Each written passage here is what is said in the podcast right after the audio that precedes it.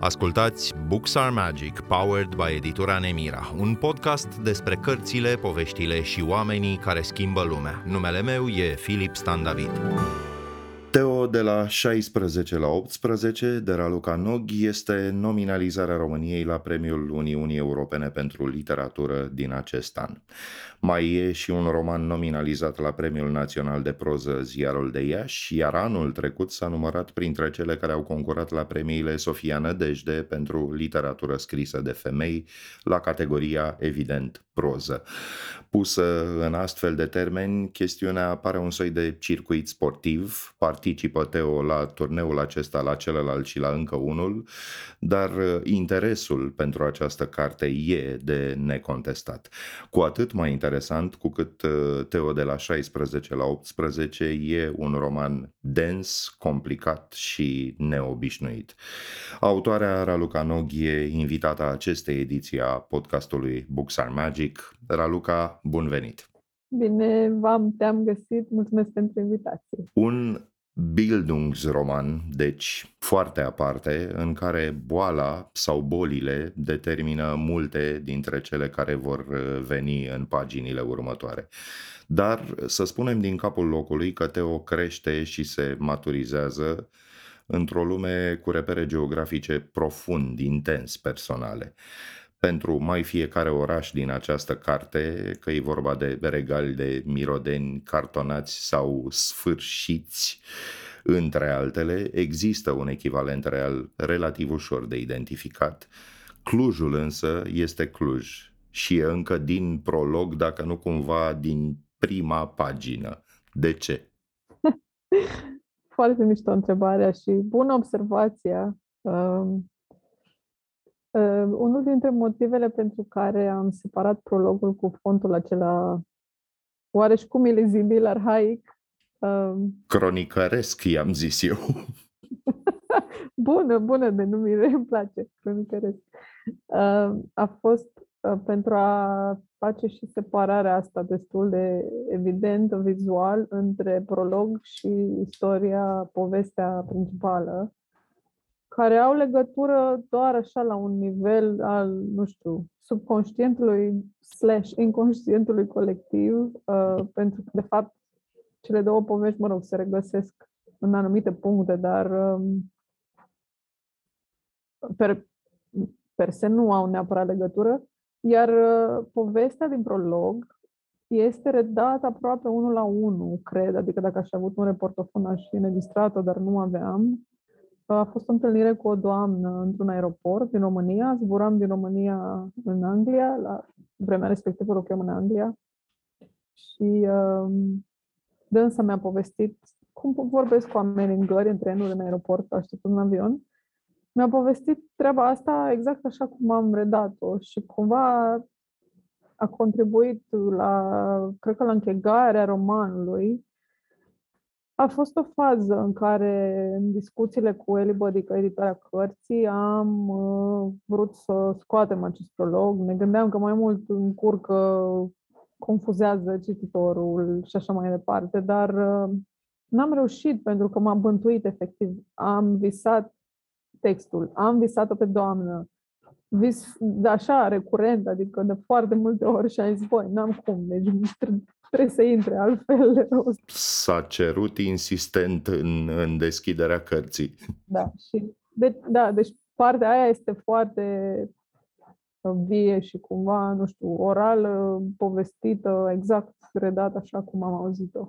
Mai apoi, corpul de literă se umflă semnificativ în perioada copilăriei eroinei, după care revine la dimensiunile standard, dar mai sunt apoi în text uh, mail-uri, pliante cu posibilele efecte secundare ale unor medicamente, citate din lucrări științifice, dar și citate din cultura pop, de la Britney Spears până la Happy Mondays, uh, și tot așa. Cum ai ajuns la forma asta de scriitură și cât de greu a fost să o cristalizezi? Am ajuns la forma asta oarecum respectând uh, acest uh, flux al conștiinței uh, al eroinei, cred, pentru că am încercat și să, fie, să situezi textul în secolul nostru, în 2021, 20, 21, când l-am scris, mă rog, când l-am finalizat. Uh, și m-am gândit tot timpul la cum funcționăm în ziua de azi, cum gândim.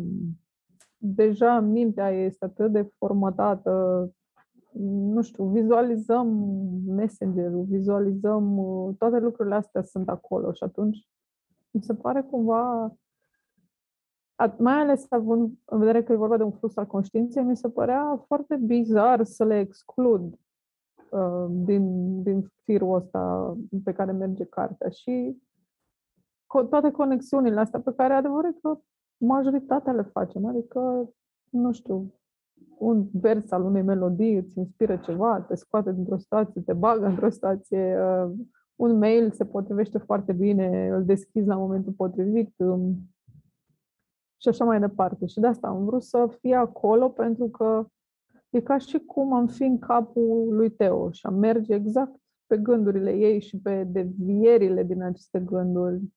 Că, că e vorba de un mail, că e vorba de o melodie, că e vorba de ceva ce o ține agățată cumva de această, mă rog, realitate, realitate în care trăiește. E o mm, hiperexcitabilitate acolo, aș spune, care într-adevăr e foarte, foarte contemporană. Atenția ți este îmbucătățită în zeci de secunde pe parcursul unei zile întregi până la urmă.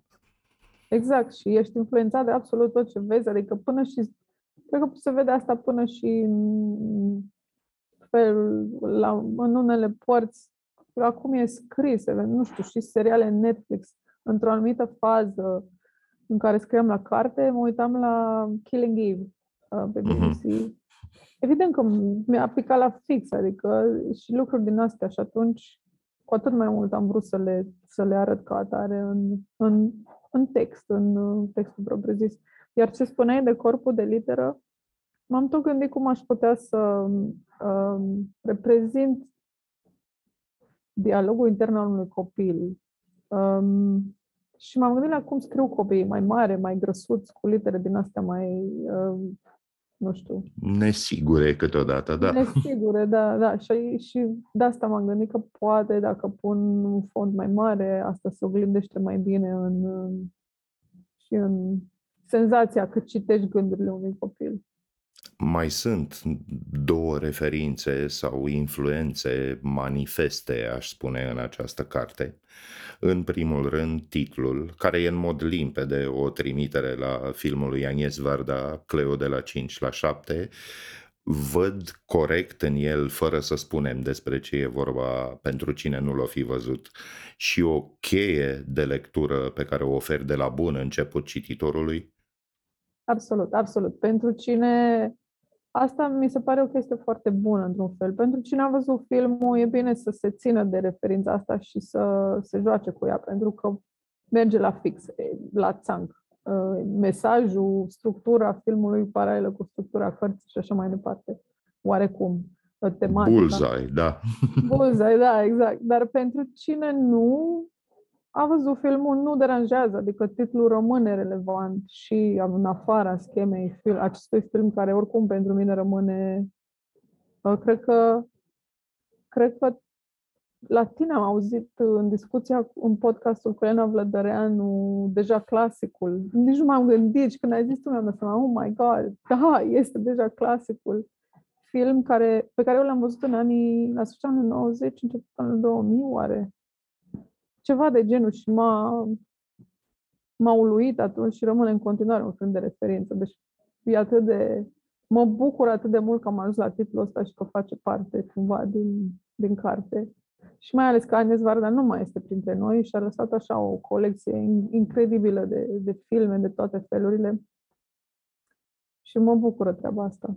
Nu mai e printre noi nici Vintilă, căruia îi dedici această carte. Lui Vintilă, căruia n-am mai apucat să-i o trimit.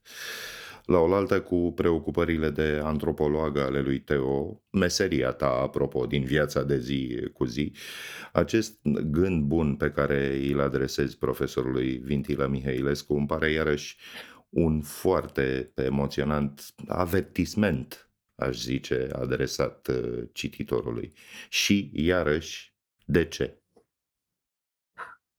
Este de fiecare dată când mă gândesc uh, la ce s-a întâmplat, um, mi se pare atât de absurd. Uh, dânsul era bolnav și s-a stins exact la începutul pandemiei. A fost o nebunie. La vremea respectivă eram în Vietnam și am participat la un, um, un soi de priveghi online pentru dânsul, pentru că mormântarea a fost doar cu familia. Uh, eu știind cât, mă rog, cât de delicată era starea de sănătate a dânsului, nu am îndrăznit să-i trimit nici măcar un draft la aceste cărți, deși m-a încurajat foarte mult, încă de la primul roman, m-a încurajat să scriu exact așa, fix, dar fix cum vreau și cum simt eu, să nu mă las îngrădită nici de canoanele academice, nici de canoanele literare, de niciun fel de...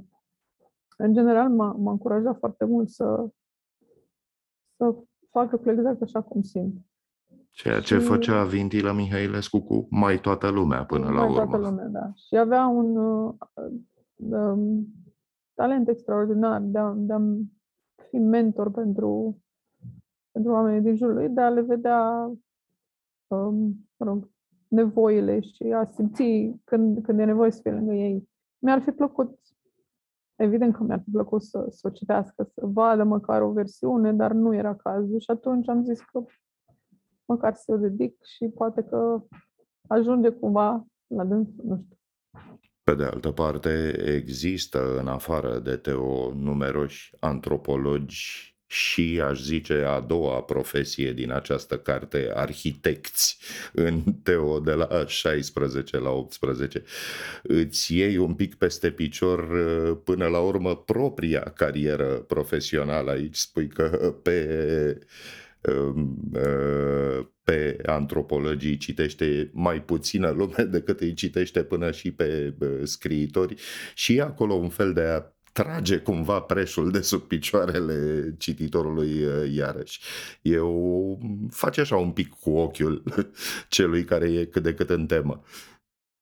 Da, e adevărat. Și asta e cumva așa, un fel de jumătate de față râde și jumătate de față plânge. Adică facem haz de necaz, pentru că e păcat că ajung textele antropologilor la atât de puține lume. Um, mă rog, și chestia asta cu popularizarea, mi se pare că e mai bine acum decât era și încercăm să ne deschidem și să arătăm ceea ce facem lumii întregi, pentru că altfel, în general, nu știu, e o muncă incredibil de grea pe care o citesc șase oameni, de care doi sub șeful și prietenul cel mai bun pentru că i-ai rugat. Adică, um, da, uneori, nu știu, mi se pare, um, mi se pare trist, dar um, bine, noi, na, putem să și râdem de asta, nu e nicio problemă. Um, iar cu arhitecții, deci da, cu antropologia, evident că fiind profesia mea, mi-a plăcut așa să mă joc puțin inclusiv în capitolul 4 să-l uh, structurez sub forma unui, așa zis, articol științific de antropologie. Mm, are momente acel capitol al patrulea în care poate fi considerat de-a dreptul polemic. Da, e adevărat. Și m-a, mi-a, mi-a făcut foarte mare plăcere să scriu așa și cumva să, să uh, relaxez lucrurile. Iar cu arhitecții am o altă poveste îmi plac mult arhitecții, dar mă și întâlnesc cu ei. Deci am o grămadă de prieteni arhitecți, cred că mai mult decât prieteni antropologi. Oriunde m-am dus în lumea asta, ori în orice colțișor din lume dau peste un arhitect, care e și un om mișto și de la care și am ce învăța. Persona- unul dintre personajele secundare din primul meu roman era arhitect, un arhitect japonez și pleacă de la un arhitect pe care l-am cunoscut la Tokyo, deci incredibil, este așa un fel de, de... E clar, am întotdeauna arhitectul de serviciu. Nu există loc în lume în care să nu fi avut un arhitect lângă mine. Și mulți dintre prietenii mei foarte, foarte buni sunt arhitecți. Și atunci, cumva, e o reverență așa și la partea asta Insistasem asupra acestor două profesiuni și în primul rând asupra profesiunii pe care o are Teo și pe care o ai și tu, cum spuneam, în viața de zi cu zi, pentru că iarăși este un fel de a strecura așa pe sub uh, ușă, aproape o pistă falsă, aș spune uh, cititorului. Dai niște puncte de reper din viața personajului, dar uh, ai grijă să le și subminezi cu metodă pe parcursul romanului.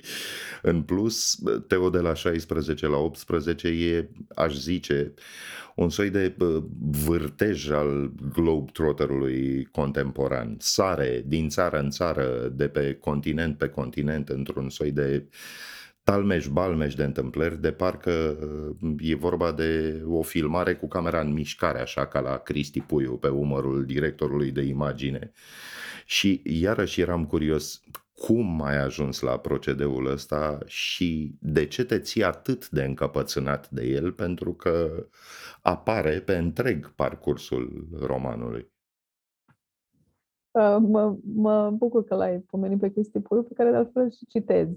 Roman da? la un moment dat este bucată.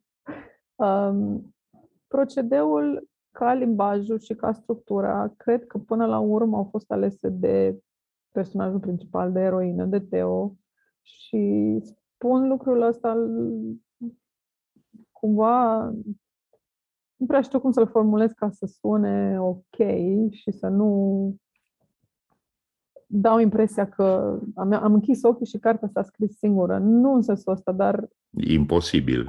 Dar am, am senzația că am fost doar un soi de, nu știu, receptacul pentru ceva ce deja exista și tot ce am putut să fac a fost să pun cât mai bine în cuvinte Uh, treaba asta, povestea acestui personaj și să mă folosesc, evident, pentru că, în general, am impresia că scritorii știu despre ce cunosc, n-aș putea să scriu despre, nu știu, ce fac niște chimiști, pentru că nu am prea multe tangențe. Am tangențe cu o singură chimistă care se întâmplă să fie și poetă, Daniela Hendea.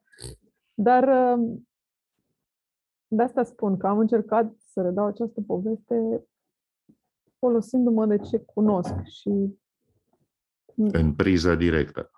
Exact. Insist. Și, da, în priză directă și încercând să rămân fidelă și să respect personajul, dar în același timp să ajut povestea cu, cu uh, experiențele mele, poate, cu lucruri pe care le-am văzut, cu lucruri care mă interesează, mă preocupă. Cum spuneam, de unele lucruri au, fost, au venit pur și simplu punctual sau la momentul potrivit Uh, toate aceste pasaje, mi-aduc aminte că citeam din cartea Minei Decu de poezie și exact când scriam ceva unde, nu știu, pur și simplu s-au legat sau, sau, sau potrivit. Și de asta zic că nu-mi dau seama dacă am ales prea multe lucruri la cartea asta. Cred că și le-a ales Teo, eu doar am executat.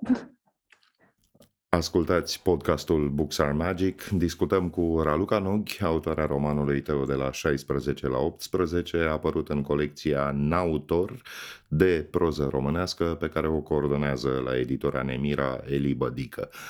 Printre cele mai recente apariții în această colecție, Stai jos sau cazi de Bogdan Monteanu, Venerare a lui Flavius Ardelean și Copiii ecosistemului de Ilinca Mănescu. Raluca Noghi, Teo de la 16 la 18 îmi pare și cartea unei mirări perpetue în fața lumii care, între altele, se concretizează în acest text printr-un nivel câteodată aiuritor de invenții lexicale și sintactice. Ca să dau doar două exemple dintre cele ușurele, a zis că sigur ne putem opri la încă o cafea Deca, bine naibii că băusem deja una K, sau când n-am mai putut să îndur imbecilii ăsta decibelii, m-am rostogolit nu ca marea, ci de bunăvoie și nesiluită de nimeni, mai întâi de pe canapea, apoi afară din living, din apartament, din clădire. Cred că atunci mi-am dat seama că marea se rostogolește, dar revine și tot așa nu pleacă niciodată de tot, nicăieri, că n-are unde. E, scriitura de felul acesta, cu camera în mișcare, cum spuneam, ă, pare cumva că își selectează singură publicul. E un soi de test la care îl supui pe cititor? Pune și tu un pic umărul? Nu știu dacă am încercat cu Eli Bădică, editoarea uh, cărții și coordonatoarea colecției în autor, cum spune, să nu știu, să simplificăm limbajul, să, nu, na, nu știu, intenția să fie chinuitoare pentru un cititor chiar n-a existat, deși pot, pot să par ipocrită când o spun. Doar că de câte ori am încercat să simplificăm limbajul, cartea s-a revoltat într-un fel aproape, nu știu, de nivelul de zona crepusculară. Pierdeam fragmentele modificate și trebuia să ne întoarcem la cum era. Noi lucrând online și cu diferență de fus orar și în timpul pandemiei a fost tot procesul absolut Adică în unele zile ne venea să ne spargem ecranele de la laptop și la un moment dat am zis, ok, hai să nu ne mai chinim degeaba, o lăsăm așa, pentru că se răzbătea efectiv, incredibil. Și de asta spun că nu cred că dacă, dacă e ceva ce aș putea să spun e că într-un draft anterior limbajul era și mai complicat și mai uh, opac. Am renunțat la foarte multe bucăți, am, am simplificat cât s-a putut. Pe cuvânt. Deci nu, n-a, n-a Întrebam, fost... Întrebam dintr-un motiv foarte simplu. Vorbeai despre această aproape transcriere a personajului. Te uh, puneai în situația vasului comunicant mai degrabă decât a autorului. Ori genul acesta de procedeu îmi închipui, sunt convins, pot să bag mâna în foc, presupune totuși efort, acribie, răbdare și timp. Nu se întâmplă bătând din palme. Nu se întâmplă bătând din palme și, dar totuși încercam să nu uit și asta mai mult Eli decât mine, e adevărat și mulțumesc pentru asta că este totuși o carte destinată unor cititori, adică nu are sens să pedepsim pe nimeni, doar că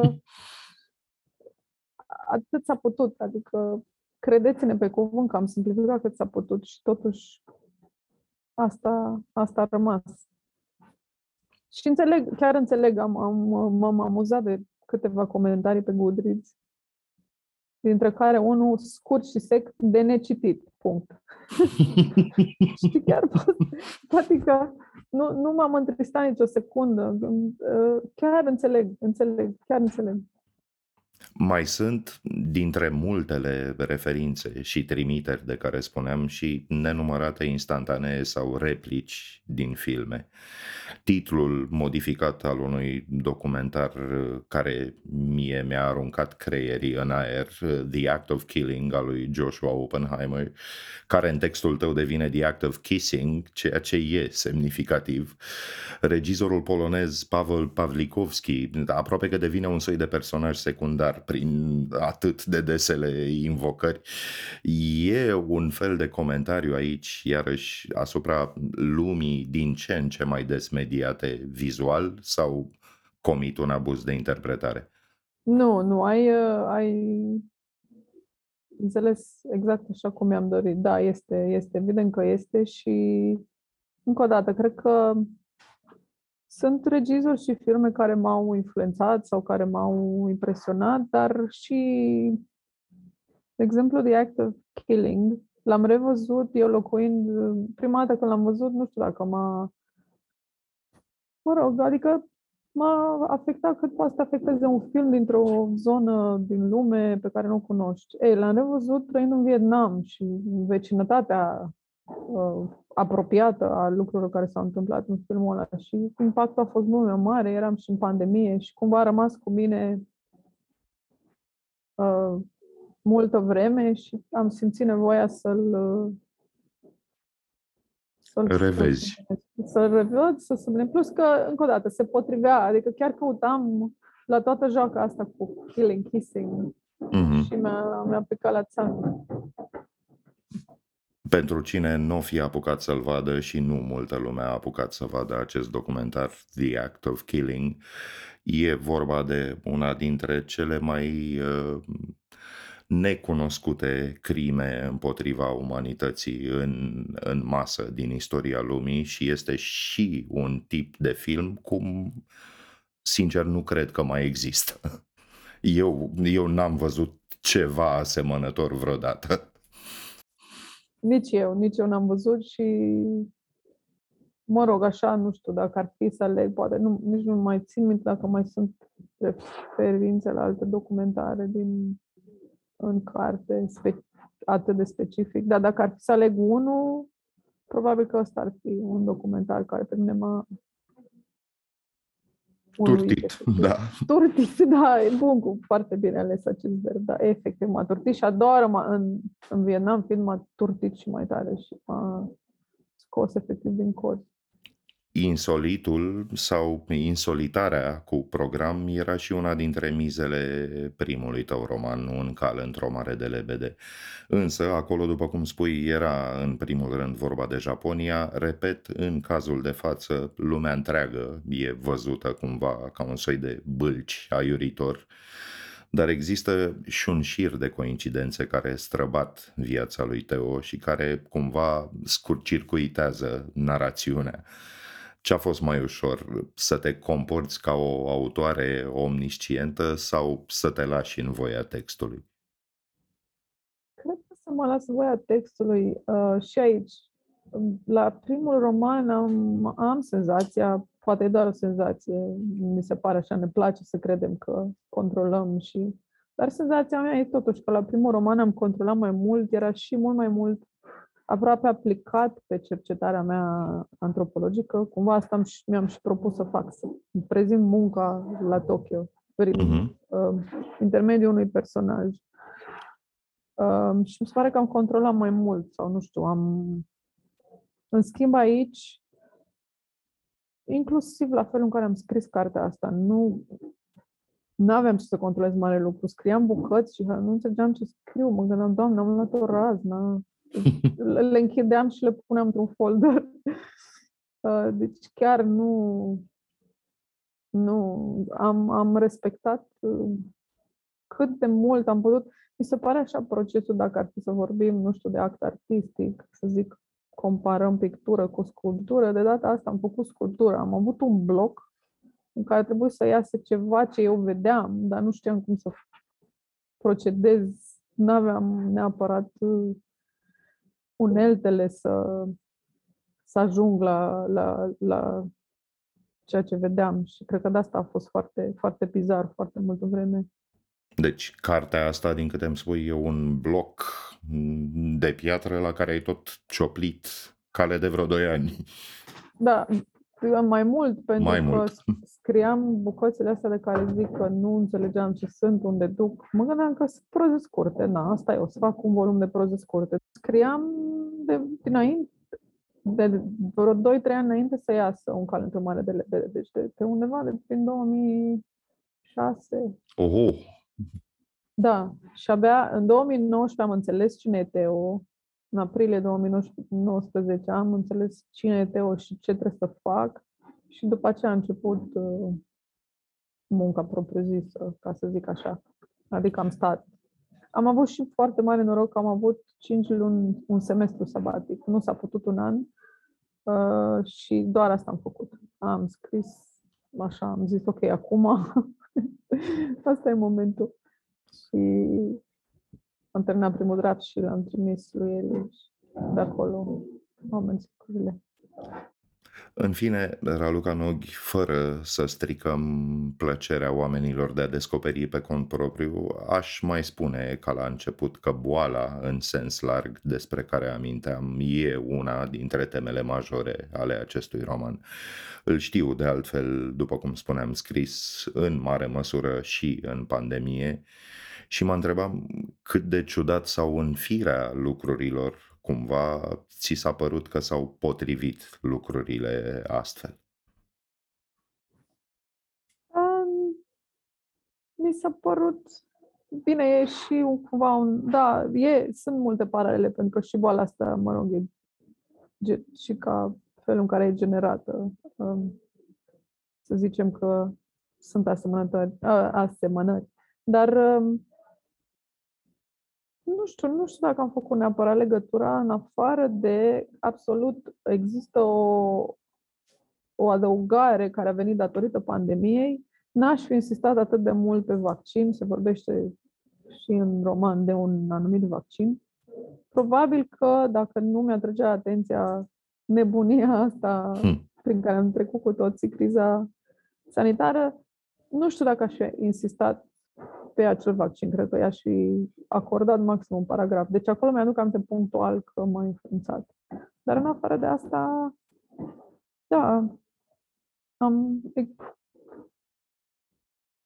Probabil că suferința colectivă e destul de diferită de suferința asta individuală unde mai pui că în vreo două rânduri îl invoci pe Putin da. aproape pe da, post de da, poantă. Da. Deci Numele asta... e foarte apropiat de cuvântul românesc puțin, evident. Și iarăși mă întrebam dacă acum, la recitire, ți se pare că ai avut așa un soi de premoniție sau poate că doar erai la curent cu ce se întâmplă în lumea asta a noastră. Nu, acum da, nu știu, vorbesc despre premoniție. Era vorba și de cumva segregarea asta infinită și faptul că, de fapt, ideologiile astea, stânga, dreapta, est, vest și mă joc destul de mult cu lucrurile astea, dar um, cu uh, Putin am ținut un ochi pe situația din, din zona mi-aduc aminte în 2014 că mă uitam la ce se întâmplă și aveam flashback-uri cu Revoluția noastră în 89, mă uitam la televizor și nu venea să cred, mă gândeam, Doamne... Luarea cu japca a Crimeei în da, 2014, da. da. da. Și, și de atunci recunosc că am ținut un ochi pe povestea asta destul de sistematic, adică niciodată n-am scăpat-o din uh, nu, nu mi s-a părut niciodată ok sau gata, s-a rezolvat sau o, e o chestie minoră, nu contează. Mm. Și da, dar nu, nu n-aș zice că am avut premoniții sau că, hmm. doamne ferește, nu. Mi, și acum mi se pare, mai ales aici, fiind în Japonia și având, poate, nu știu, neavând neapărat elementul ăsta de proximitate, mi se pare ireal, mi se pare, da, incredibil. Chiar așa, cum se vede de la distanță această criză profund europeană din perspectiva unei europence jet be jet aflată, iată, acum departe, în Asia? Da, e efectiv incredibil. Bine, um, e și atât de departe de realitatea mea, acum, nu știu, fizică, cotidianul meu, um, Europa și când am plecat în 2019 în Asia, nu-mi imaginam că nu o să mai pot întoarce în Europa să fac trei ani. Adică oricum toate astea vin la pachet cu ceva ce deja, bine, nu doar pentru mine, toată lumea e abia ieșită dintr-o pandemie și uh, în fața exact nu-i război. Dar uh, am impresia că ai, distanța asta ar, adaugă un strat de realitate și cu toate acestea în discuțiile pe care le am cu, chiar cu japonezi sau cu oameni din jurul meu, mi se aduce aminte constant ca să ne dăm seama totuși cât de mare e Rusia, că suntem foarte aproape de Rusia da. aici, în Japonia. Adică și mai da. ales eu locuiesc în insula Hokkaido, în insula din cea mai nordică insula din, din arhipelagul Nippon. Este efectiv peste apă Rusia, adică nu, nu știu, e, e și nu e. Bineînțeles, conflictul se întâmplă în cu tot o altă parte, nu vorbim de... Dar uh, și noi suntem vecini cu Rusia aici, adică noi aici în Japonia, adică cumva dacă nu era clar uh, că nu mai există niciun fel de, nu știu, localizare în discuția asta și că lucrurile au consecințe globale, poate că asta e, nu știu, o chestie care îmi deschide ochii nemai punând la socoteală faptul că dintre toate țările lumii, dacă nici Japonia nu mai înțelege ce e acela un posibil conflict nuclear, nu mai înțelege nimeni. Mai ales că de curând a fost și aniversarea catastrofei nucleare din martie 2011 și comemorarea, pardon, nu aniversarea. Și cumva chestia asta, normal că rămâne, rămâne de actualitate și crede că nu se va întâmpla, speră că nu se va întâmpla și asta cumva ajută în viața de zi cu zi să mergi mai departe, să, să ai impresia că ce faci contează, Hmm. lucruri din astea. Până la Da. urmă, ca să încheiem rotund, iată cum Teo cumva iese din carte și continuă să cioplească la realitatea asta a noastră. Raluca Noghi, autoarea romanului Teo de la 16 la 18, a apărut în colecția Nautor de la Nemira. Mulțumiri! Mulțumesc și eu! Ați ascultat Books Are Magic, powered by editura Nemira. Sunt Filip Stan David, toate cele bune!